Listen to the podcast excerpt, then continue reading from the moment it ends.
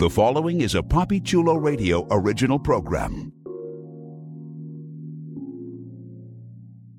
The views and opinions expressed in the commentaries and or interviews in the following program are solely those of the individuals and are not views of Poppy Chulo Radio, its parent, affiliate, or subsidiary companies. We are looking for a regular, human, black male. Do you believe in the resurrection?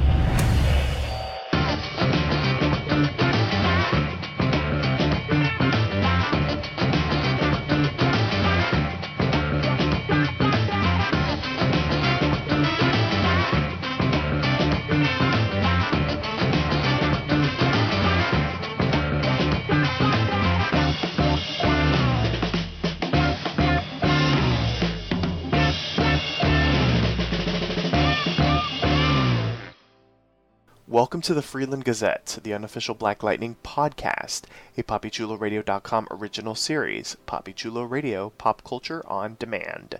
Today is Wednesday, November 21st, 2018, and I'm your host, Jeffrey Aruz. During this podcast, we're going to recap, review, and dissect the latest episode of the CW series, Black Lightning. Please welcome my co hosts, Dimitri Wiejasinger What's good, y'all? and Professor X. Hello. Let's jump into our recap of Season 2, Episode 6, which was titled The Book of Blood, Chapter 2, The Perdi, and aired November 20th, 2018. Here's the official synopsis of the episode Black Lightning and Thunder return to South Freeland in an attempt to figure out what is going on.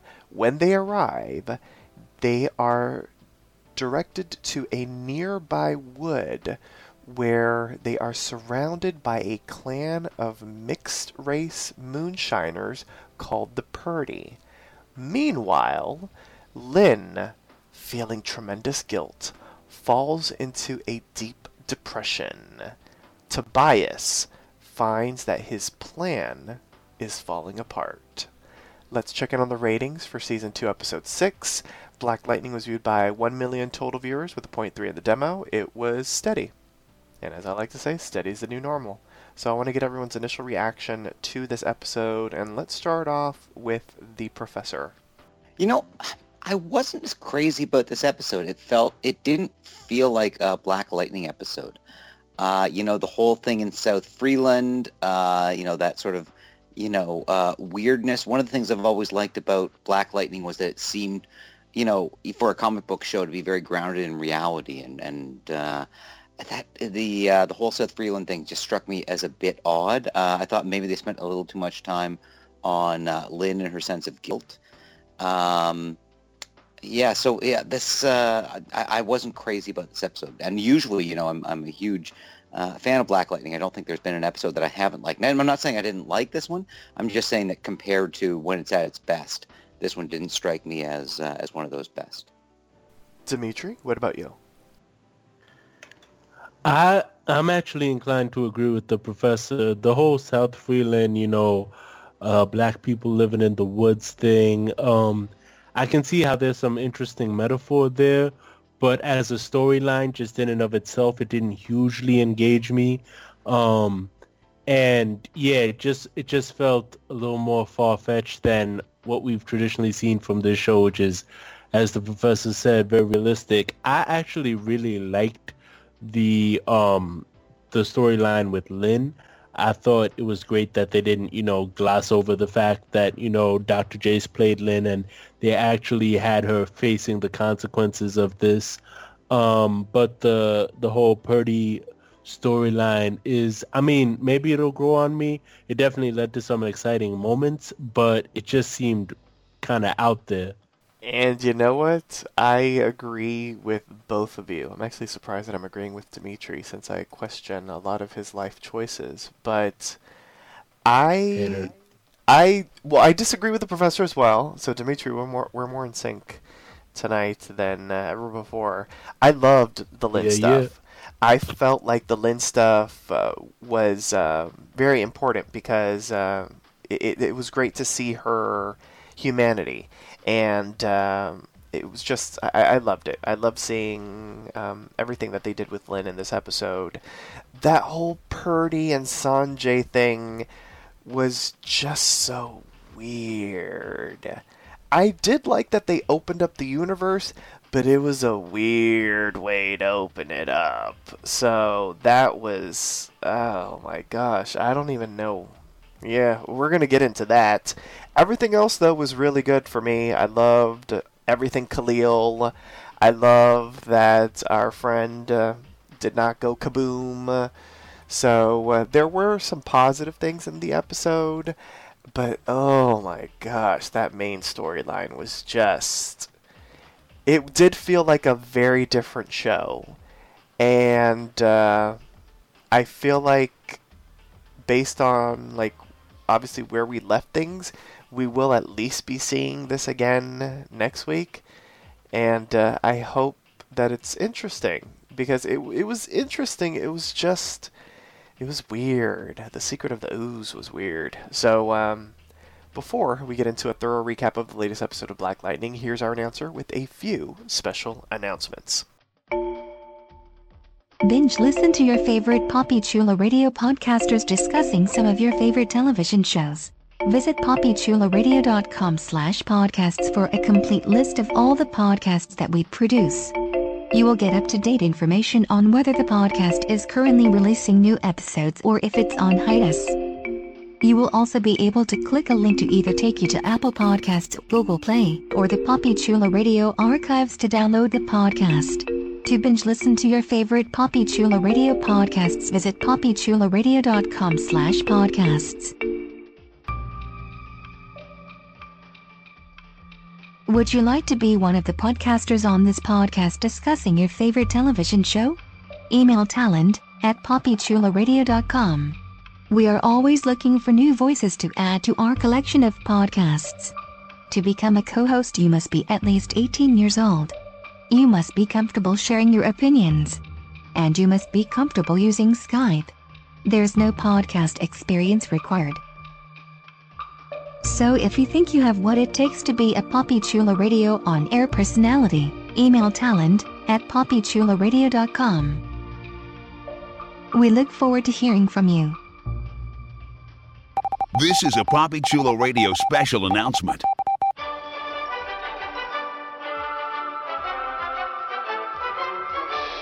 PoppyChuloRadio.com is currently looking to expand its web presence, and we're looking for your help.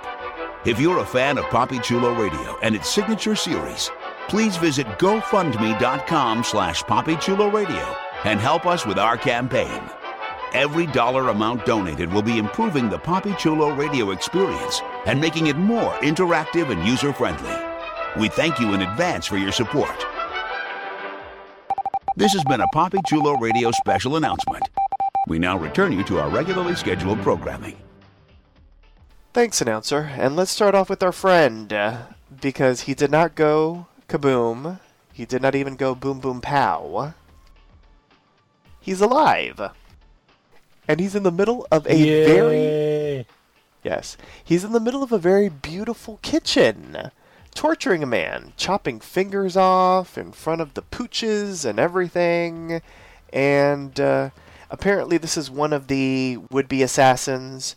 And uh, Gambi, who's alive and well and ready to kill, is uh, interrogating him. And the only bit of information that he got was the fact that he was paid online and he was paid with Bitcoin.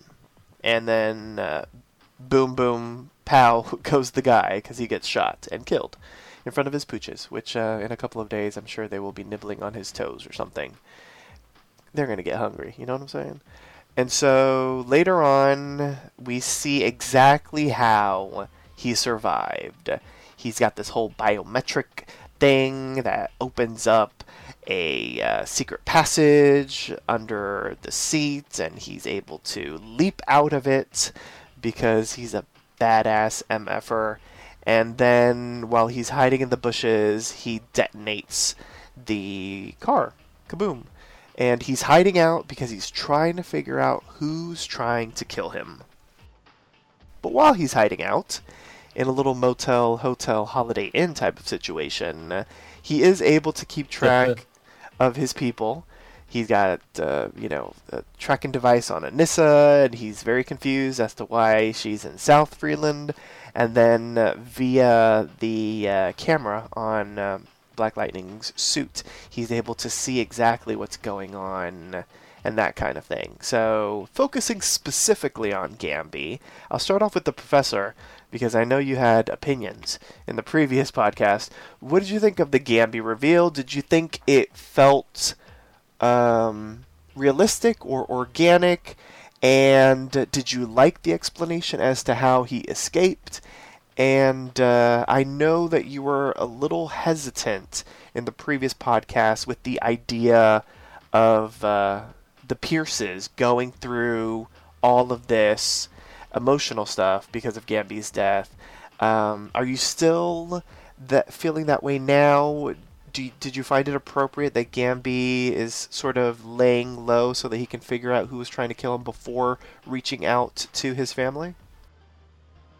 Yeah, I mean, I'm definitely glad that Gambi's not dead. I think he's a good character and he's a valuable addition to uh, to Team Black Lightning. Um, I, I still think, you know, from a storytelling point of view, it would have been a very brave and bold move. Uh, anyone see what I did there? Um, to, uh, to, have killed him. Thank you.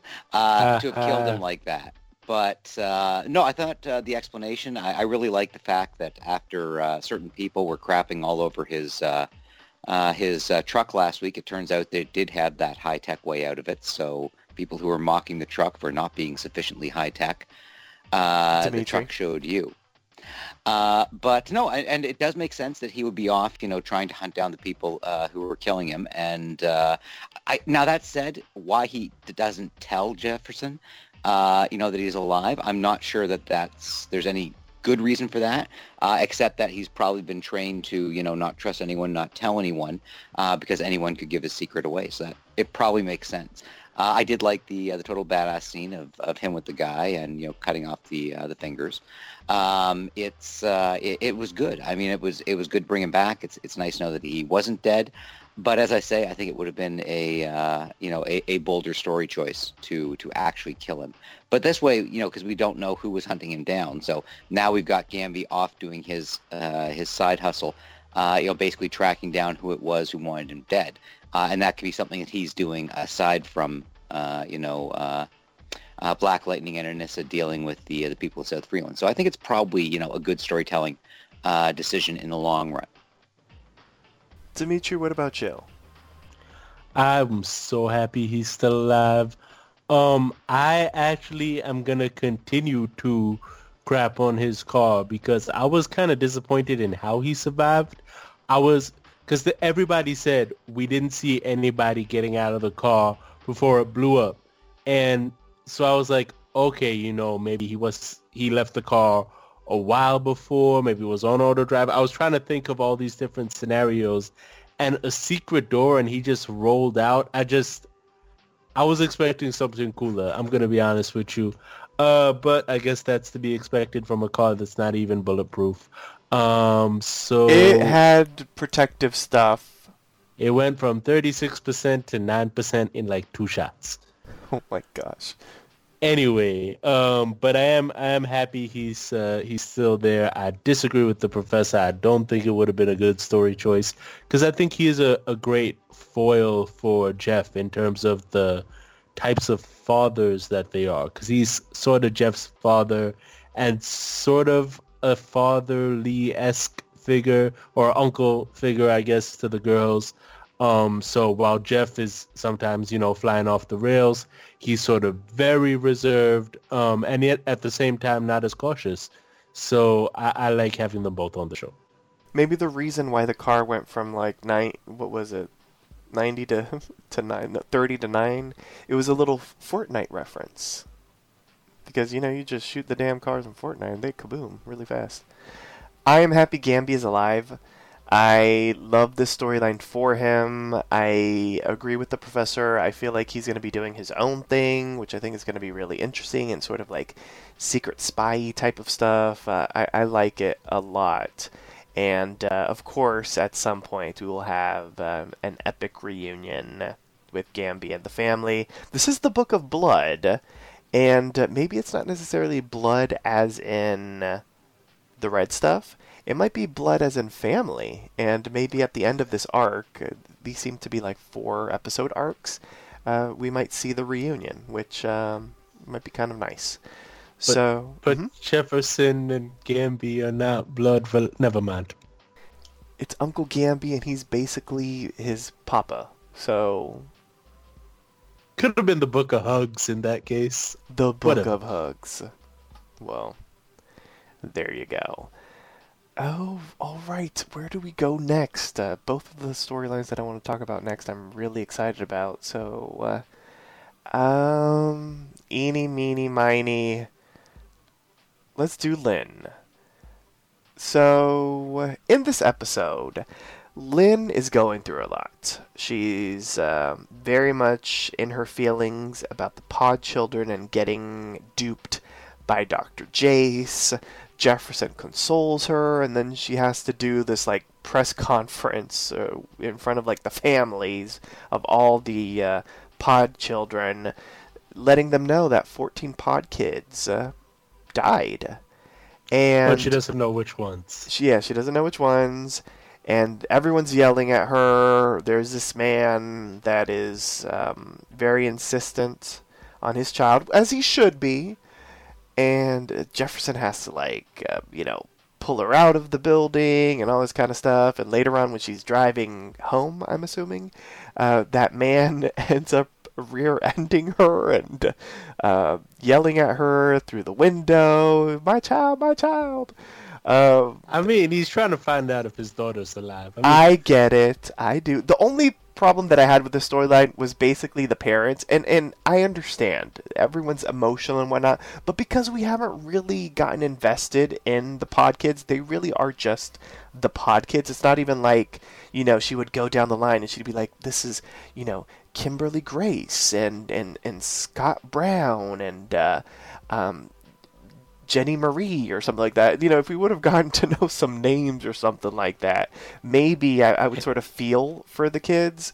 But I totally get what they were doing and why they were doing it. It just, um, I was more invested with Lynn's reaction to it because obviously we know Lynn and, and we love Lynn uh, for the most part um, when she isn't uh, sort of going back and forth with Jefferson.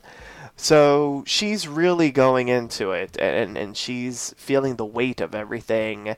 And after a little talk with Jennifer, with Jennifer was trying to oh to. my god! What the fuck was that? I feel like Jennifer was being. I don't know how old she is, like 16, 17 or something. Like she was being a teen. An asshole. No, I thought she was being very logical. It was not the right moment for logic. It was the moment for like sympathy and empathy. But she was trying to be logical, like, you know what? I understand their point of view. Like, you didn't do it, but you were in charge. So it's kind of like you did it. And then Lit was like, really? And so she goes she goes to the bathroom to cry, and then she does end up having a more tender moment with uh, Jennifer, but uh, it was it was it was something. Um, I really felt for Lynn. I love Lynn, so seeing her go through it uh, throughout the entire episode, I, I did like it though because I felt like it was very appropriate for the character. I mean, she's a very empathetic character, and uh, it seemed very real and organic. And I feel like a lot of shows might have glossed over this, but sort of. Um, going back to the grounded nature for the most part on this show with metahuman people and uh, people on occasion coming back from the dead at times. It is still more grounded and uh, the, the fact that they uh, they showed this uh, I, I really liked it. Dimitri i know that you were enjoying the lynn storyline so what what are your thoughts on what lynn went through this episode? And uh, let me know what you really feel about Jennifer. I I usually love Jennifer because she usually inserts shade at exactly the right moment, but she has also shown herself to frequently be a really empathetic character. In fact, she shows that even this episode with how quickly she reads Khalil. But We'll talk about oh that my later. God, that that moment with Lynn, I was like, "What the fuck are you doing?" That was so grimy. Oh my god. But um I really like that they made the storyline this intense um with the parents because it it shows I think to the audience that these aren't, you know, just pods, these aren't points, these aren't numbers, these are people. These are people who've been missing for a while and they have loved ones um who are really invested in getting them back. And we saw that with Issa, but Issa's been gone for a minute now. And we haven't really gotten to connect with any of the pod children in the same way. But it's important to remember that these are people and their families waiting for them back home. And half of those families are now uh, struck by tragedy, really. Well, Um, technically, if you really want to think about it, and I totally agree with your say with what you're saying though, but technically, they kind of mourned them already. I mean, it's been 30 years, so you would think that they would have like mourned them already. But I get it, you know, it's the hope they could be back, and so they're mourning them all over again. But I- yeah, I'm- that was I me sort of trying being a little cynical. But I do agree. And some of them are some of them aren't uh, aren't from 30 years ago. Some Correct, of them are some- the recent uh, green light kids. Some of them are the green light babies too. Yeah. True, true. I, I think the the guy who was looking for his daughter was she was probably a green light baby, right? Because she wouldn't still. Well, he'd be much older if she was, you know, forty something. Yeah, that is Also, he probably wouldn't have the picture on his phone like that. So True, true. Yeah. Um. So yeah, I, I thought I thought this was good. It it really made the the um stakes for what Lynn is doing much more real. I think previously we've seen it as Lynn versus Jace, but really drives home the point that there were lives at stake. Yeah, absolutely. Professor X, you weren't the biggest fan of the Lynn storyline. Uh, what are your thoughts on it? And uh, any thoughts on Jennifer's involvement in the Lynn storyline? Well, I, I, I don't think it was Jennifer trying to be a bitch, and I think they sort of set it out that she was trying to help in her own way. And I think it, it did sort of bring out the point that if anyone was watching that and thinking that, you know, uh, Lynn was taking it too hard, Jennifer brought out the point that Lynn did have a responsibility of care of those people. Lynn allowed herself to be fooled by Dr. Jace. It is Lynn's responsibility that those people are dead. She wasn't the one who killed them, but if she'd done her job a little more carefully, if she hadn't allowed herself to be fooled by Dr. Jace, they would still be alive. And uh, I think that was then setting up, uh, you know, uh, for Lynn to have that reaction when she was talking to Jennifer, saying, you know, she wanted to save them all, and she saw them as uh, as Anissa and Jennifer. And uh, so I think, you know, Jen- it, it came across as, as you know, ham-handed and, and bad in the moment, but I think, you know, it was sort of making that point so that we would understand that. My reason for not liking this is something I've noticed over the past few episodes. Pretty much every episode this season. And once I tell you guys, you're going to see it too, and it may uh, affect how you uh, interact with this. Uh, the people who are doing this show are absolutely in love with uh, Lynn's sad face. If you go through and count the number of scenes that start with Lynn gazing pensively off into the distance or end with Lynn gazing pensively off into the distance, it's just, they're doing it so much. I'm just tired of it. I will say she does have a very good sad face. She has a very good sad face, but She has a very good it face. Well, so I agree with that as you know what? well. She has a great happy face. She too. does. She doesn't get to be happy all the time. Like I noticed She doesn't her. get to be happy at all. No, I- And she did nothing s- but relentlessly sad Lynn. If Lynn was mean- your friend, you would avoid her. You would see her coming down the street and cross across the street because she would just be a total downer. She did to smile to in this fair- episode, which made me happy. But then she was very sad throughout the rest of the episode. Th there used to be a CW show called Smallville, where everybody was staring pensively slash sadly into the distance all the time, every episode.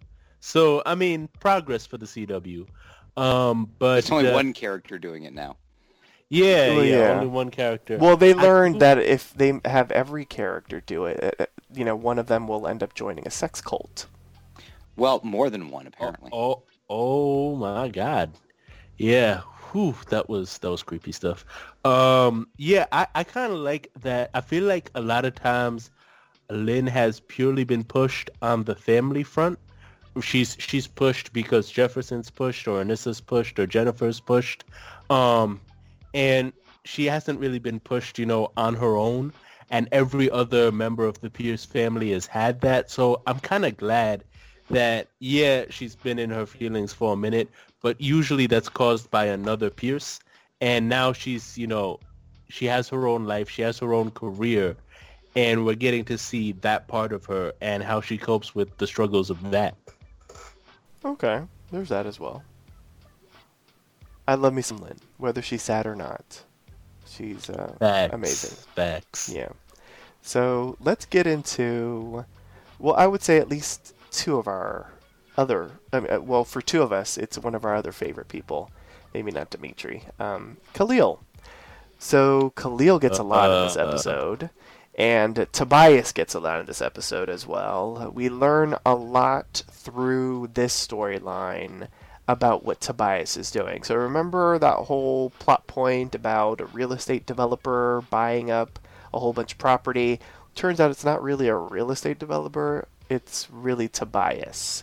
And Tobias wants the land where the clinic is. So he sends off his his congressman that he's blackmailing and he tries to get the congressman to talk the pastor into um, into selling and, and moving the facility and whatnot, but the pastor's like, no, I know it's Tobias. We've all known that Tobias is around. And if it's not Tobias, you know, just create your own little clinic, name it after your mother, whatever. But if it is Tobias, you could tell him to kiss my holy ass. And, uh, I did not know Reverence could say that. Can Reverence say that? well, Can Clifton Powell verify- can say that. What? I said Clifton Powell can say that. So, Okay. so there you go. He's a Methodist, so Huh? Um, not sure I got the connotation there, but okay. Well, and neither did I, but it was a great line from the professor. So, moving on. Tobias. Listen, I don't know what this was. I, I feel like it's Tobias feeling like he's untouchable. Because I just. I did not understand why he revealed this. Maybe he didn't even realize that he was revealing this. But as he's talking to Khalil, telling him that he needs to go and kill the pastor, uh, he he confesses to being the person behind the attack at the march that uh, you know based off of what happened there and, and the gunshot uh, it, Khalil got paralyzed.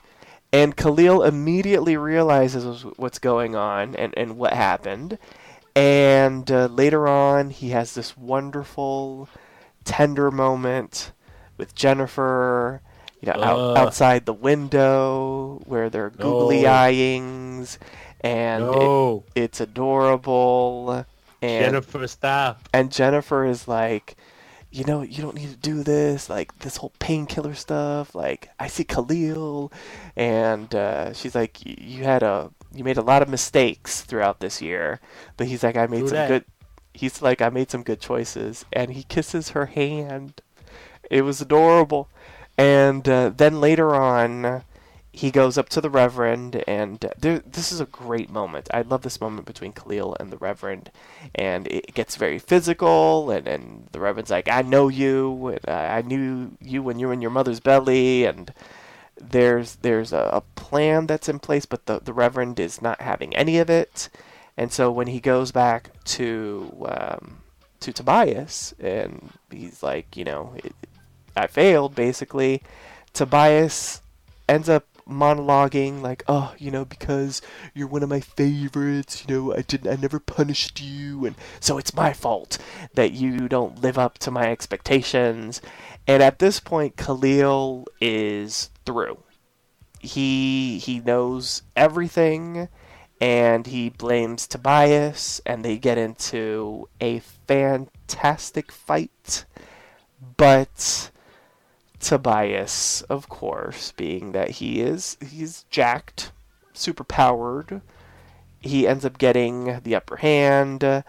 A beautiful fish tank is ruined, and so was some of Khalil's face. When he goes to see Jennifer later on, he doesn't want to see her because of his whole face stuff, and um, she ends up seeing him face to face, and they share a little moment together as well. It looks like they're about to kiss, but they go in for a Yeah. hug. So, since Dimitri is a hater, Professor X, what did you think of the Khalil storyline? Do you feel. I feel like I'm always asking this. Do you feel like this is sort of continuing his redemptive arc? What did you think of the fight between Tobias and Khalil? And uh, do you think Tobias, like, let Khalil in on um, what happened at the march uh, on purpose? Do you think that was a, a um, accidental sort of reveal? Do you think maybe he's just so confident and cocky that he was kind of like, fuck it, like, I don't care if you know that it was because of me? What did you think of that reveal? I thought it was uh, interesting. As far as the reveal goes, I think it's more that Tobias simply doesn't care. Uh, you know, he's he's confident enough in his power, and look at everything he's accomplished. You know, he got rid of Lady Eve. He's been running the 100. He's now back. He's popular with the public. Um, you know, he's he's running a, a, a, a uh, he's on a run of success. So that's obviously going to uh, affect that, and we saw that later on. You know, just how confident he was uh, when he took down uh, Khalil, and it turns out, you know, he has every reason to be confident because, damn, he's a, he's a tough sob. Um, as far as the Khalil stuff goes, uh, you know, I liked it. I you know, I, I do think they're still holding a possibility of the Khalil redemption arc. Uh, I think uh, Jennifer might be the key to that. Um, uh, I think it's nice that you know Jennifer still shares that bond with him, and you know, much as some people may not like them together, and even if I agree that you know he's he's not right for Jennifer, you know, they're teenagers. They're going to make these wrong decisions. Uh, you know, they're you're always you know uh, going to have them dating the wrong person, and and there's not much uh, you can do about that except stand back and and, and you know what wait for it to burn down. Uh, love the scene uh, between uh, Khalil and uh, and the Reverend. Oh my God, the Reverend was just uh, fantastic.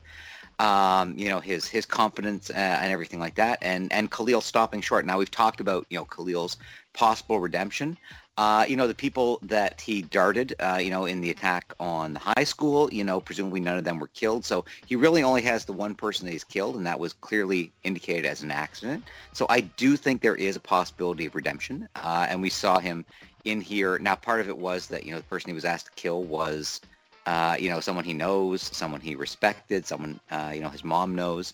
Uh, so that would have made it more difficult. But I think the fact that you know he couldn't do that, uh, you know, it does still hold out the possibility of redemption for him. And um, I'm kind of hoping for it. I, I really liked Khalil before he became Painkiller, um, and uh, and you know, God help me, I do like him and Jennifer together. I think you know they're nice, uh, and um, I think you know when when Jennifer was, you know, uh, reacting to him, you know, basically, you know, talking about, you know, what he's gone through and, and the decisions and basically, you know, what a weird year it's been. She's been through that as well. So I think she probably has a better understanding. You know, she has accidentally hurt people. She has been in a situation where she wasn't in control.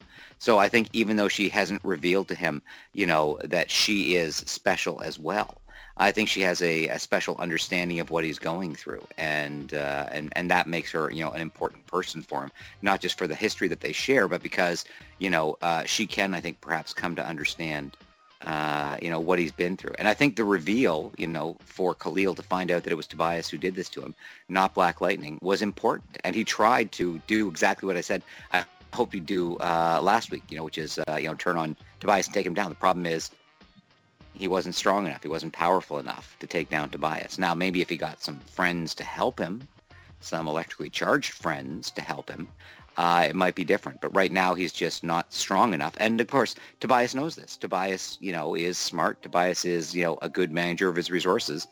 Uh, he knows how far he can push uh, Painkiller, and he knows when to beat him down. And and I absolutely loved his discursion on, uh, you know, battlefield tactics and uh, situational um, uh, morale and stuff like that before he, he started laying down the beatdown on uh, on Khalil. So uh, I thought you know Khalil had a, a, very strong arc in this story, and uh, uh, and they're certainly holding out the possibility because you know right now he's thinking, well, I can just run away, but you know what's going to keep him here is probably going to be Jennifer rather than anything else.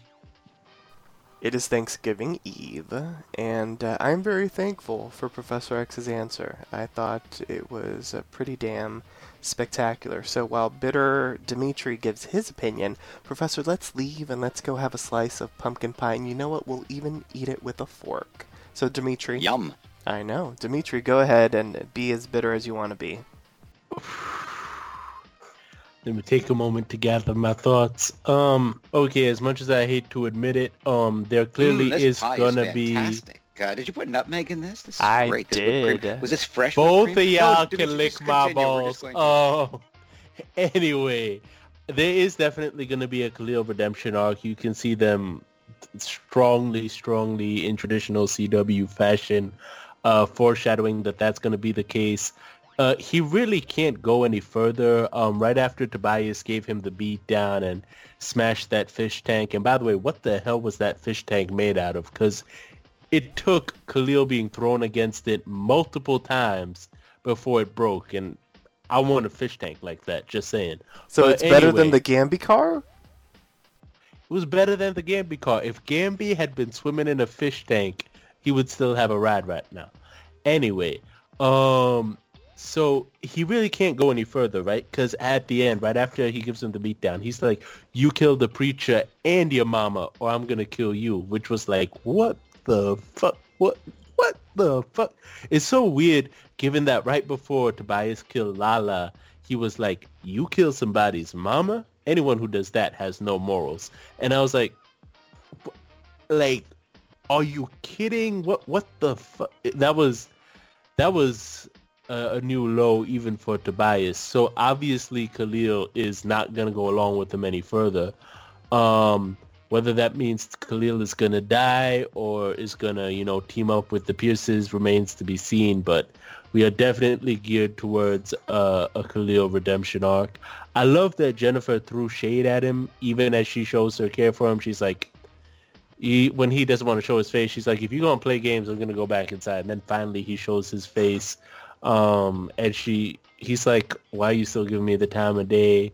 Which I also want to know, Jennifer, why are you giving this fool the time of day? but, you know, kissed. she, uh, she, um, she shows that she clearly, you know, cares for him and, and has a huge uh, sense of empathy. She can really sort of feel him out. Uh, a talent which would have been useful when she was talking to her mother earlier. So um, yeah, as much as I dislike Khalil, we're clearly gunning for a, at the very least, a Darth Vader-esque scenario where there's going to be some sort of redemption arc for the guy. They almost kissed. It was uh, pretty amazing. Repulsive. Oh my gosh. And there was I love that tender moment where where he was like, "You were the best thing that the decision that I made." Like that was I loved it. I got. I agree with it. that. All his other decisions have been ass. Oh my gosh. Well, there you go. So, yay for a Khalil redemptive arc. Uh, Ooh. yay for more information on Tobias and what he's trying to do, even though we really don't know fully what he's trying to do, but he's he's buying city block and that kind of thing. I guess we're gonna have to wait and see what that means. So let's head into uh, whatever this was. So let's see. How do I want to tackle this? Um, let's talk about Looker first. So at the very start of the episode, we're introduced to the Ooze Lady. We were introduced to the Ooze in the previous episode, and now we know who's behind that silvery, metallic-y goo. And her name is Looker. And throughout the episode, we get little bits of information here and there about who she is and what she's doing. So, 30 years ago, she shows up in South Freeland, and uh, she's. oh gosh, I'm like trying. I, I, I just uh, heard how I'm gonna say this, um, and it made me laugh. She spread her ooze around, and uh, she enslaved Uh, the white part of uh, South Freeland. So she calls her enslaved people the Sangre. And she feels like she's their savior because they were all basically meth heads. And she cleaned their veins and she's given them a great life. So it looks like part of what Professor X was hoping was true at least 30 years ago. South Freeland, the white side, was um, kind of uh, maybe p- very poor, trailer parkish. Uh, with a whole bunch of meth heads and that kind of thing. And uh, Looker cleaned it up. And uh, now everyone, because they have her goo inside them, uh, do everything that she wants. And she, because of the goo, controls them. She can see through their eyes what they're seeing. So she's kind of, they're kind of like um, her own uh, um, walking version of the ring uh, doorbell. And they also get super speed and strength and all that kind of stuff. So the Sangre are uh, are a force to be reckoned with. And then on the other side of South Freeland, there's what they call the Perdi. It's basically the black side of Freeland. And uh, there seems to be some sort of war between both sides. It's kind of Hatfields and McCoy ish in regards to the relationship between the Sangre and the Perdi. We'll get into like the specifics of what happens into the altercation and uh, Anaya and that kind of thing in a moment. So just talking about the overall world building that was done in this episode.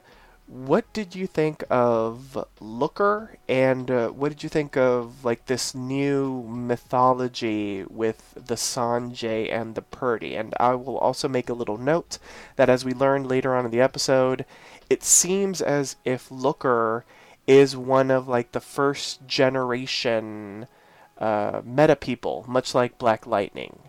So uh, we haven't gotten full confirmation, but based on when she arrived and that kind of thing, uh, at least Jefferson and Anissa sort of put two and two together that Looker could be uh, part of that first wave. So Dimitri, what did you think of this new mythology that was introduced, and uh, Looker as well? Um, Looker almost seemed too too cardboard a villain for this show, given we have Tobias, who's a very believable gangster type figure, um, and even you know the the government, the rogue government agent who uh, who uh, while probably a little bit more in the far fetched realm was still sort of a believable storyline. Looker is like she has this ooze that controls people, and she's racist. Like it's it's almost too too perfectly trash. Um, and, like the the pinnacle moment where she's handed one of the twins and she's like, "What am I supposed to do with this thing?" I'm like, "Oh my god, it's it's too cardboard." Um, I know she turned into like um freaking uh, Shelley Winters from like Black Cleopatra or something. That reference went over my head. That's that was a deep sure. a black exploitation cut. Uh, someone out there got it. Okay, okay. Um, but yeah, it's uh, I'm not feeling this whole storyline. I I do like the idea of like a segregated area of Freeland, but having it also be the woods, having like the rest of Freeland totally unaware of this for 30 years, um, it's uh is kind of weird. I do like the idea of there being another villain who is from the same era as Black Lightning, as opposed to all these other, you know, sort of pod kids who are, you know, newly discovering their powers or, or something like that. But uh, this this whole storyline seems a little far fetched. She's she's more like a, a witch character in, in like a very cartoony sense, like a wicked witch of the of the White Freeland uh, character Wicked than Witch like of the um, White Freeland West. yeah, yeah, than uh, than like a real person. And one of the things we like about this show is everyone seems like a real person. Yes, Let you. the record show Dimitri just said he likes segregation. That is Ju- not just what I said. To notice that. That is not what I said. It was close enough though. That was like the Cliff Go Notes back and listen version. to the tape. How the fuck was that what I said? Yes, I, Professor, I've got to say, when you do that, it's just spectacular. You did that to Brittany. Oh, or is this Brittany? I'm just pointing out the the hideous racism that uh, is around us. I'm I'm a truth teller. I know. I you said did- I like the idea of a segregated part of Freeland as a storyline. You love segregation, Not- yes. But he That's did this. I may quote that's you, not I the like same the idea bumper of clock a thing. segregated part of Freeland. Okay. He did this whole as a thing. storyline. He did this As to Brittany over on storyline. our Supergirl As podcast, a storyline, where he said that she she said that she loved hate crimes. It was spectacular. Oh, fantastic! So this is fanning the fire that I am Brittany. In Yes, addition to, in addition to making me look racist. Okay. okay. there you go. I see you. Professor X. What about you? What did you think of Looker? Uh, She is a comic book character, apparently. I don't know much about her, and I don't think she's a villain. Uh, I believe that's something that She's I a did read. hero. Yeah, in the comics, she's a hero. She's actually an ally of Black Lightning in a group called the Outsiders, which was put together by Batman. But her power set is completely different. Uh, although I suspect there will be an element of, uh, of the original Looker that comes uh, through in her because the actress they have playing Looker is quite young, and if she's as old as Jefferson, uh, I think that you know you'll get the reveal that she's actually kind of a you know an ugly old woman by the end, which was a big reveal about Looker. But basically in the comics, she's just uh, someone who has um, you know basically the power to uh, to uh, to warp men's minds to her will because she's super hot. So you know that's a pretty obvious parallel there. Uh, but in this case, you know the the whole you know silver stuff like that that uh, was not in the comics. So uh, so that's new. Um, yeah, so I, I mean, I just want to, you know, go on the record as saying I'm not in favor of racism in any way. So Or shame segregation. on you, other people. Um, what I think is kind of interesting about this is, you know, as as Dimitri said, you know, she's obviously a racist, um, and uh, and and you know, it, you know, congratulations CW series for making a racist the bad guy. But what I find kind of interesting is that she's essentially enslaving the white people because she's such a racist. She won't have anything to do with the blacks, so she's enslaving the white people Yes. and arguing, as many racists would, that oh they're better off because I'm enslaving them. I mean that is classic, uh, you know, Southern racist uh, argument in favor of racism.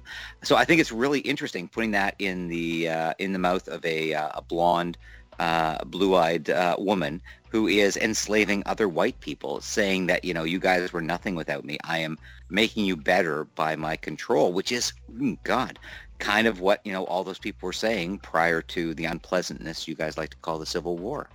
Um, it's uh, it, I, I and I wonder whether they're going to make this overt. Uh, you know, making the uh, the slavery analogy um, uh, more overt, or or whether that's even an intentional thing. I don't honestly know. But if they do that, I think that could be really interesting. Um, but as it is, you know, right now it's just, uh, you know, it, it is kind of, you know, uh, intriguing to see how you have the different groups, and even, you know, when, um, oh, uh, when, uh, oh, I can't remember her name, uh, the the girl who gave birth is talking to.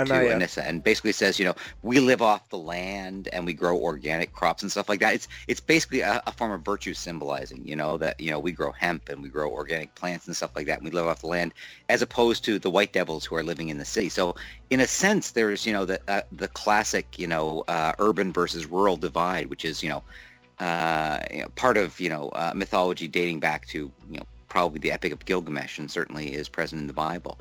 So uh, I don't know if they're going to make that overt as well, but I do think it's kind of interesting. And uh, you know, it, much as I don't like the way they're going with Black Lightning, because this doesn't feel like a Black Lightning storyline. This feels like something you'd see on The Flash or Legends or something like that. Not because it's funny or lighthearted, just because anyone who is putting ooze into someone's body and controlling them remotely doesn't seem like the sort of thing should be happening on Black Lightning, which, as I've said before, is a much more grounded show. And, uh, you know, it feels like, you know, the sort of thing that could happen in our world, whereas this just seems odd. For someone who's, like, been apparently controlling everyone in South Freeland for 30 years, that seems crazy. Um, so uh, the unreality of it, and I realize to criticize unreality in a show where you know you have Black Lightning basically blasting everyone with lightning and and you know superpowered beings running around and stuff like that. It's just this seems a little further than they would normally go in Black Lightning, and it, it kind of left me that thinking that maybe they're they pushed it a little too far in this case. I agree with both of you. Also, to reiterate, I am not in favor of segregation, unlike some people I could mention. Thank you for that. Uh, but I do think that we might see a little bit more of this, oddly enough, just because if they start exploring the OG metas, and if at some point we start getting to know these pod people, we're going to have to get to know people with very interesting and unique powers. I hope that it doesn't get as weird as ooze. But I feel like this is a taste of what is to come. We're going to be introduced to a lot more metas in um, probably throughout the rest of the season. Um, hopefully, this is the only miss because, um, as kind of interesting as the mythology was, it was a lot, and it was um, it was very weird and a little too weird. Just to throw out an, just to throw out a possibly interesting angle, um, you know, Looker is obviously incredibly racist against blacks, and so is Tobias. Could they possibly form a partnership? Oh, that would be interesting. That, that might involve some some hard uh, self inspection on Tobias's front. Would it, or or would it be more that you know because he's been as critical, uh, you know, frankly, as critical of the black community as Looker has been. I, I, think it'd be if Looker could, you know, see her way clear to partnering with Tobias. I think they'd be a, a very dangerous combination. I don't know. It, it might be interesting, but it would be weird. Uh, I think you know Tobias pairing with someone with that weird power set would have somewhat similar to uh, to uh, to Jefferson's reactions of, of and actually you know as much as we talk about how weird this situation is I think the writers were sort of aware of that and giving Jefferson the reactions of what the hell is going on around yeah, here? this, he basically was like this is some weird shit he was he was almost there as the the proxy for the audience going this is outside of my comfort zone. This is not the sort of shit I'm used to dealing with.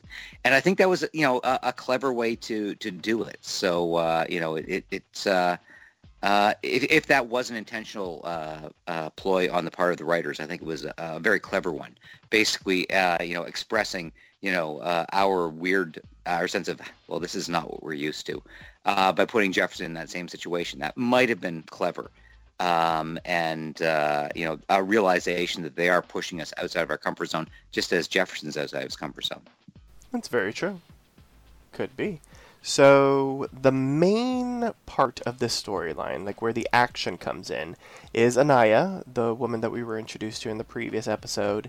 She is about to give birth, and uh, she gives birth to twins a black twin and a white twin, which um, throw her family for a loop because the, the guy that was interested in being in a relationship with her is disgusted that she was with uh, Deacon. Uh, they learn that Deacon has died, and uh, now that uh, this whole Romeo and Juliet type story is playing before us, uh, there's the the added sort of uh, raising of the stakes that because she had sex, a, a Perdi had sex with the Sangre, these kids now have the ooze that uh, that uh, Looker uh, filled the Sangre with. So these kids are now um, now uh, a, a, part of uh, this enslavement. Basically, Looker can can find where the kids are, and Looker wants to be in possession of the kids. So uh, the um, the family try to get the kids to safety, and Looker ends up sending her people, and there's this big altercation in the woods uh, between both sides. Uh, Black Lightning arrives just in time to zap a bunch of people, and one of the kids uh, gets taken away to safety. The white child but uh, the black baby gets uh, kidnapped by the Sangre and taken to uh, Looker. Some of the ooze escapes one of the bodies, and apparently, through what Anissa learned, the ooze will always return to Looker. So uh, Black Lightning is slowly walking behind the ooze uh, so that uh, he can track where Looker is and where the baby is as well to save the baby. So, uh, any thoughts on like the action part of it, as well as the um, the storyline that um, sort of introduced us to South Freeland? Uh, uh, are we at all worried for the babies? Uh, will the baby be saved? Is there going to be some sort of epic fight between uh, Looker? Can Looker fight? Maybe not. She's going to control everybody else to fight for her, probably. I'll open it up to the floor. I'm not hugely invested, to be honest. I think the only reason we care at all is there's two adorable babies who I don't believe are related in real life, but um, are related in the show as a as a metaphor for a biracial relationship. So um, well, not we just wanna- a biracial relationship, but a a Perdi Sangre relationship. Right. Yeah. Um, two groups that are analogous to racial groups. Um, so yeah, I think we want to see the babies to safety. It was kind of weird. Um, we we see the uh, the um, humanization of the pod kids with Lynn. Um, but uh, for this storyline, it's like they almost don't care. There's like a bloodbath, and Jefferson's walking past all these bodies, and he's telling Anissa about that, and then Anissa's like, "Oh, uh, are the babies okay?" That's like that's all we care about. Um, and clearly the babies are in danger right now. Looker doesn't seem to be the maternal type. She sees the black baby and goes, "What am I going to do with this thing?" Um, which isn't very nice to say the least. So a- again, it's feeling kind of cardboard. We got this, you know, racist um, human possessor, enslaver, white lady. Um, I do think there's going to be a battle. I think she might just be filler, honestly, um, which would be sad because thus far it's felt like Black Lightning hasn't had a filler episode, really. Um, but it looks like that might um, that might be the case here. I think he's gonna follow the ooze to her. Um, Now, I just because you he- don't like a storyline doesn't mean it's filler. I'm just saying. true, true. If I don't like a storyline and it's not good, then it's filler. I oh mean, my gosh. I mean, Although uh, maybe uh, we saw a little is- progress with Looker. She did share her ooze with the black baby. Maybe she's uh, becoming more tolerant. Wh- where I do see this going is, and this is my prediction, Jefferson will try to take her on solo. He will get into trouble. Uh, He's gonna get will come get him, and Gambi will come get him as well, and that's how he'll find out Gambi's still alive. oh, okay, that's good. Do you think he's gonna get oozed? I hope not. I mean, the the metaphor kind of comes full circle if she enslaves a black superhero. I, I just this whole thing just grosses me out. Uh, it's uh, I hope they do something with her. There's the fact that she's a hero in the comics. Uh, I don't really see a lot of heroism coming out of this lady, but I really hope there is something non-cardboardy that comes out of this storyline uh, before it wraps up. I'm I'm not a huge fan of it, but at least you know add some dimension here somewhere. They've made her into like a pretty despicable racist lady. I have no idea how they're going to. I don't think they're gonna try to redeem her and make her a hero. I just can't see it.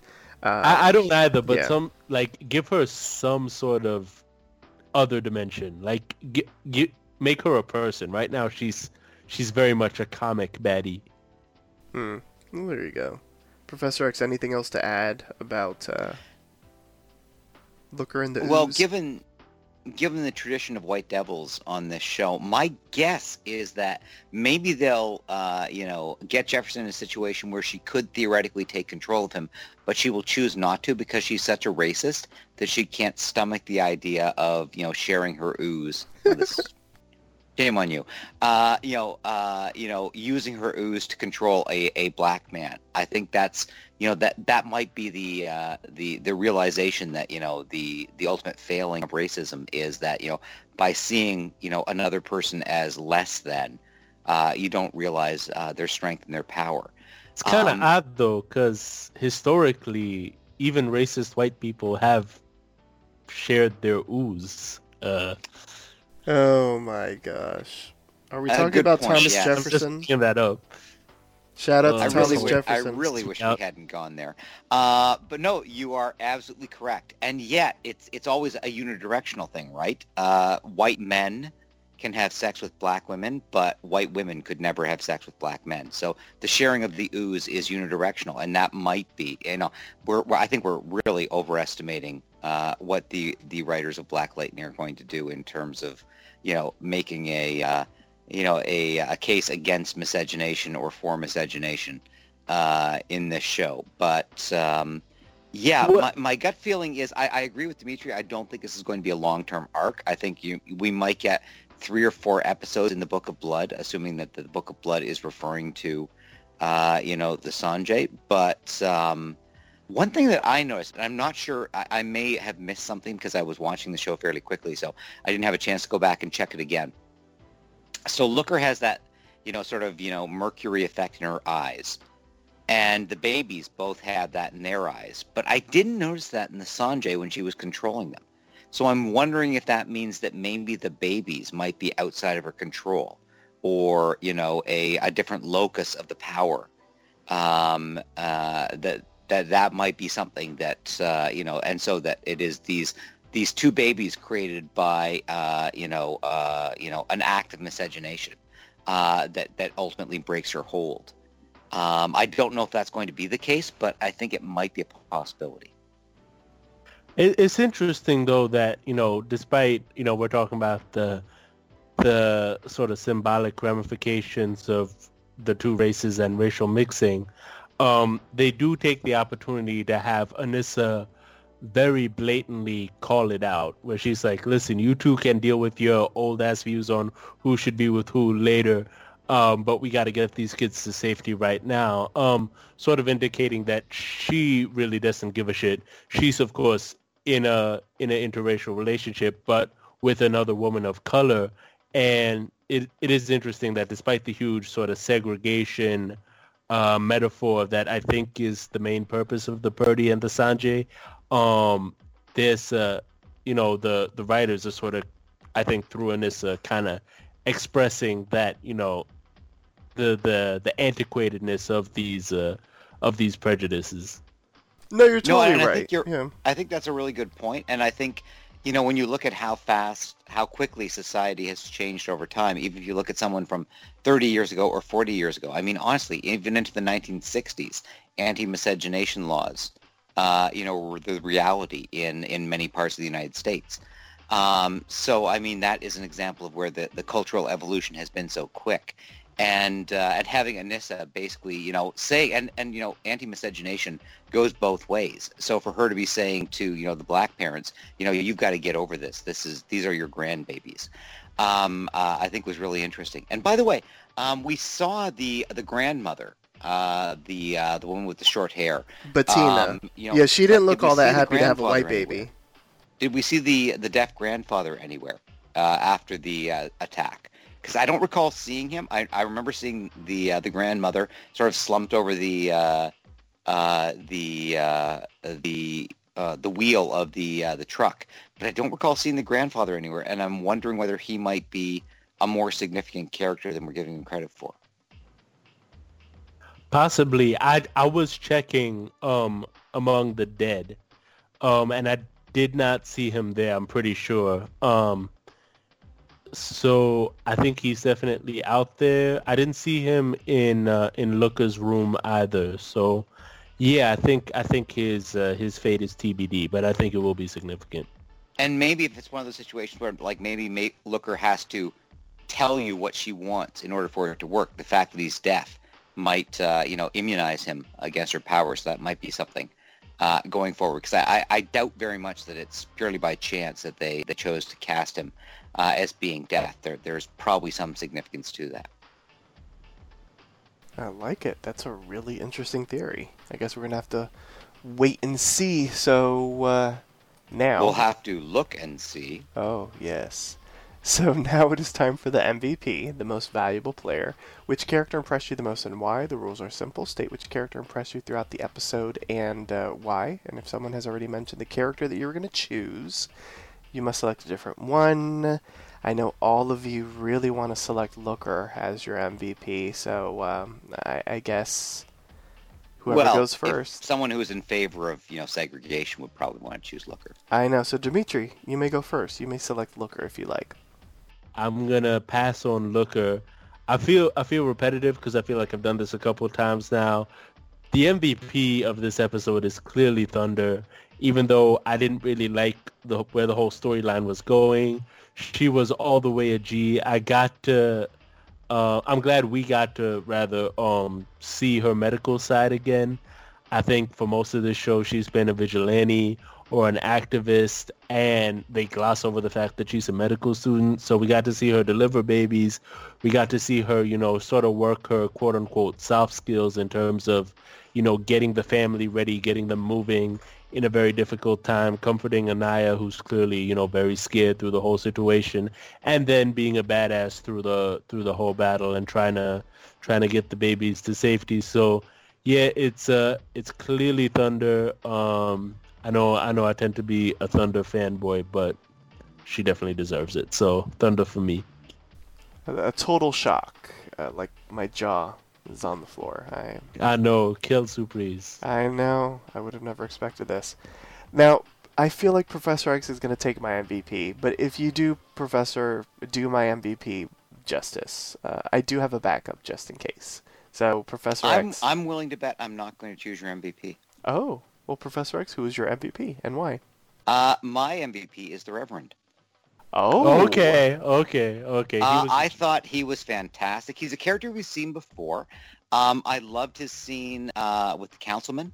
Uh, you know, uh, basically saying, you know, we all know it's Tobias. We've known he was out there. We've known he was with the hundred. You know, basically establishing the idea that you know the the knowledge of the community. Um, and then, you know, his scene with Khalil, where he is, you know, uh, bravely facing him down. And something we talked about last season a fair bit in terms of Black Lightning that's kind of disappeared this season is uh, is the role of faith in Black Lightning because that was a big part of the show last season, and it's it's unusual for an Arrowverse show to deal with questions of faith and deal with you know the characters dealing with their uh, their issues related to faith. And I think having the Reverend being you know a, a very strong, brave character, you know, uh, confident in his choices and willing to face down either the councilman or Khalil. Uh, you know, based on his faith and the fact that you know he's he's lived a long time and seen it all. Uh, but he played it so well, and anyone who can say he can kiss my holy ass uh, deserves an MVP from me. I it's like a, it. It's important to remember too, like you can't really have a conversation about the history of black civil rights in this country without discussing faith, right? Like faith has historically been the organizing ground. Churches, you know, religious organizations they they've been the traditional meeting places for uh, things like the boycott, the whole civil rights movement. Um, so even if it isn't like faith per se, the role of faith organizations in in the civil rights movement is they're, they're almost synonymous to some degree. I love it. Look at Dimitri bringing uh, the historical knowledge. Uh, I feel like he's trying to cover his ass since he was uh, called a racist earlier. It's amazing. Oh, you got me. Damn it. I hey, know, you right? can be you can be religious and still be a racist. There you go, and you can be knowledgeable as well. but um, it's too funny. True that. True that. Yes. So my top choice was not picked. I feel like Professor, you know my top choice. Yeah, I'm pretty sure, but I just wanted to sit quietly and listen to uh, Dimitri howl in anger as you say it. I know, Don't right? do it. Don't do it. Don't so do it. my Don't do it. backup, just in case, because I felt like the professor was going to take him, my backup was Lynn. So I just want to put that in put that out into the ether. But my MVP, and you may cover your ears, or you may go and have a, a piece of um, the pumpkin pie with uh, a fork, uh, Dimitri. But I am picking Khalil, aka Painkiller. And I just loved everything Jordan Calloway did with the role in this episode. I loved the tender moments with uh, Jennifer. I loved uh, the way he emoted when he realized what Tobias was saying. I loved him with Clifton Powell. Just both of them together, and and the history and and um, the strength from the Reverend, and uh, just just everything Khalil in that scene was really good as well, and that big fight with Tobias was just fantastic. I knew he didn't have a shot at like killing him because obviously they're not going to kill Tobias in that way in the middle of an episode, in the middle of um, what was this episode six of a season.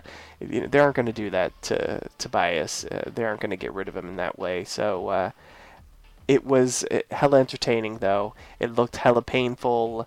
Um, I mean, the dude cracked open a freaking um, tank w- with his skull. It was amazing. Um, yeah, so the, the, little glimpses of a potential redemptive arc, and I am shipping uh, Khalil and Jennifer together. So uh, seeing them taking a step in the right direction, I saw a near kiss. It turned into a hug. Uh, which was fine, I guess. Um, they can kiss uh, in the next episode for maybe 10 minutes straight just to infuriate um, Dimitri. So. Yeah, no. Historically, when you expect a kiss and then an encounter ends with a hug, it means the girl really likes you. It does.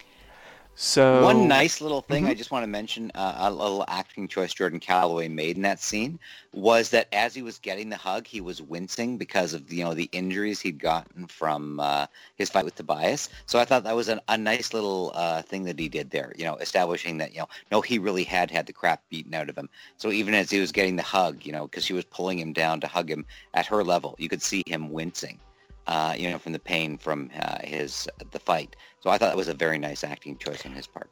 Didn't even spot that, but yeah, that is a nice touch. I should clarify, while I hate Khalil's guts, I don't think anybody on this podcast is throwing shade at Jordan Calloway. He is killing it in this role. I think the reason I hate him so much is Jordan Calloway is doing such a good job. Oh yeah, as long as he stays in his neighborhood, right, Dimitri? Oh my you gosh. can kiss my brown ass.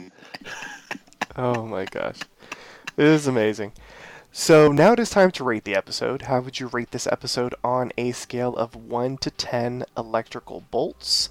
The point system is allowed, and if you found the episode exceptional, deserving of more than a 10, you may grant it the coveted electrical force field. I'm still cracking up over uh, just the fantastic shade uh, via Canada during this podcast. It's amazing. Who knew the Canadians Whoa, could throw shade, so much Is that shade? a racist thing you're saying? Oh my, oh god. my god. What is going on on this podcast? Oh, that's I don't know if it necessarily works with shade, but um, but I, I, did like the, the, the attempt, Professor. Uh, Professor, you may go first since you're talking. Mess. As I said, there there were some things about this that show this episode that didn't quite ring true to me. It it, it it's it's a bit unfair to say you know it, this wasn't a you know a proper Black Lightning episode because you know the show hasn't been around that long and it's it's still finding its way. But it did feel just weird to me. And and I did like the fact that when they put Jefferson in that situation, he had the same reaction as us that this is just weird. Um, but that said, yeah, I just I wasn't as engaged as I usually am uh, in the show. There was some stuff I loved, you know, uh, Painkiller with Tobias and uh, and Khalil with uh, with Jennifer, but the whole stuff about South Freeland just felt weird to me. It may have a good resolution, but right now uh, I can't go higher than a seven for this episode. All right, we've got a seven. Dimitri, do you agree? Will you go higher? Will you go lower? How would you rate this episode? I I'm gonna agree with the professor, probably because he's a white man, and clearly I've shown my tendencies. Um, Wait, did the professor I'm gonna go with a seven. His... Oh, great! Um, now I feel guilty. Wait, did the professor put his ooze inside you? It, it, why you had to go there? That's so nasty. I want to oh, take a shower right why now. Did that was Jeff disgusting. ask the white guy first. Who's the racist now, Jeff? Well, uh, quick disclaimer: We take racism very seriously on this podcast. Please disregard this level of trolling. Um, all our viewers out there who are currently unsubscribing, well, uh, listeners, listeners, yeah. Um, I I'm gonna go with a seven. I, just can't behind get behind the Perdi Sangre storyline. It's a little too far fetched, a little too cardboard for me. Um, great, you know, performances by our, our main cast. I will say a great storyline for Khalil. Um, I really wish this episode was more spent giving us a few more hints about what Tobias was up to. Um, some great character development with Jen. Um, the the her her work with the bad kids has thus far felt almost like an aside, and I think this sort of encounter with the parents really brought it to the forefront. So you know, some good choices, but the Perdi Sangre thing, it ain't it, fam. I, I I know we're gonna get more of this storyline. I hope it picks up because it's clearly not just a one episode thing. Right now, I'm not feeling it. I'm sorry, it's a seven for me. Okay, two sevens. Shocker. I'm going to come in a little bit higher. I'm going to give it an 8. Uh, I thought it was a, a fine episode. The reason I'm giving it an additional point is because I really, really loved the Khalil and Tobias stuff. I really loved the Lynn stuff, even with uh, just the word salad that was Jennifer, in that it, it was pretty damn awesome. I loved the Gambi stuff. So uh, everything outside of the A storyline was really good for me, and so that kind of elevates the episode a little bit. I can kind of slightly ignore the uh, looker of it all and um, give praise to everything else that was going on in the episode. I do hope, and I'm going to put this out into the universe, much like both of you did, that this ends up picking up and it becomes a bit more of an interesting storyline in the next episode. I, I like what they're doing. I understand what they're doing. I just I, I need a little bit more, and I hope uh, they bring it because obviously this was uh, at least a two-part type of story. So, well, technically, I mean, we saw a little bit of them two episodes ago, but uh, or um, yeah, uh, no, we saw a little bit of them in the previous episode, so we got the fuller context in this episode, and I hope there's a conclusion in the next one so that we don't have to really drag this out. I guess we're gonna have to wait and see. Stay tuned. So, there you go. On that note, join us next time for a brand new installment of the Freeland Gazette. Once again, here's our announcer to remind you on how you can interact with us like us on Facebook, facebook.com slash The Freeland Gazette. Follow Poppy Chulo Radio on social media. We are on Facebook, Instagram, Tumblr, Twitter, and YouTube at Poppy Chulo Radio. Do you have any questions, suggestions, comments, or concerns? Email us via contact at poppychuloradio.com. Help support Poppy Chulo Radio financially by visiting GoFundMe dot com slash Poppy Chulo Radio. Are you interested in joining the Poppy Chulo Radio team as an on-air personality or blog contributor? Email talent at poppychuloradio.com. Binge listen to your favorite Poppy Chulo Radio programs by visiting poppychuloradio.com slash archives.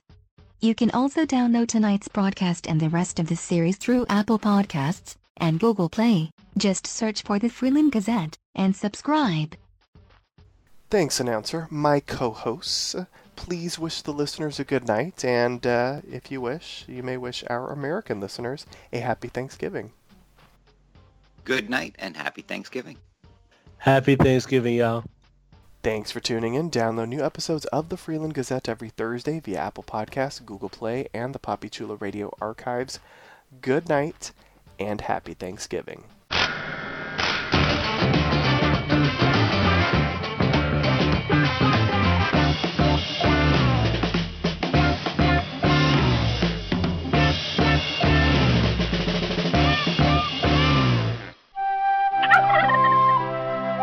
Thanksgiving! Happy Thanksgiving!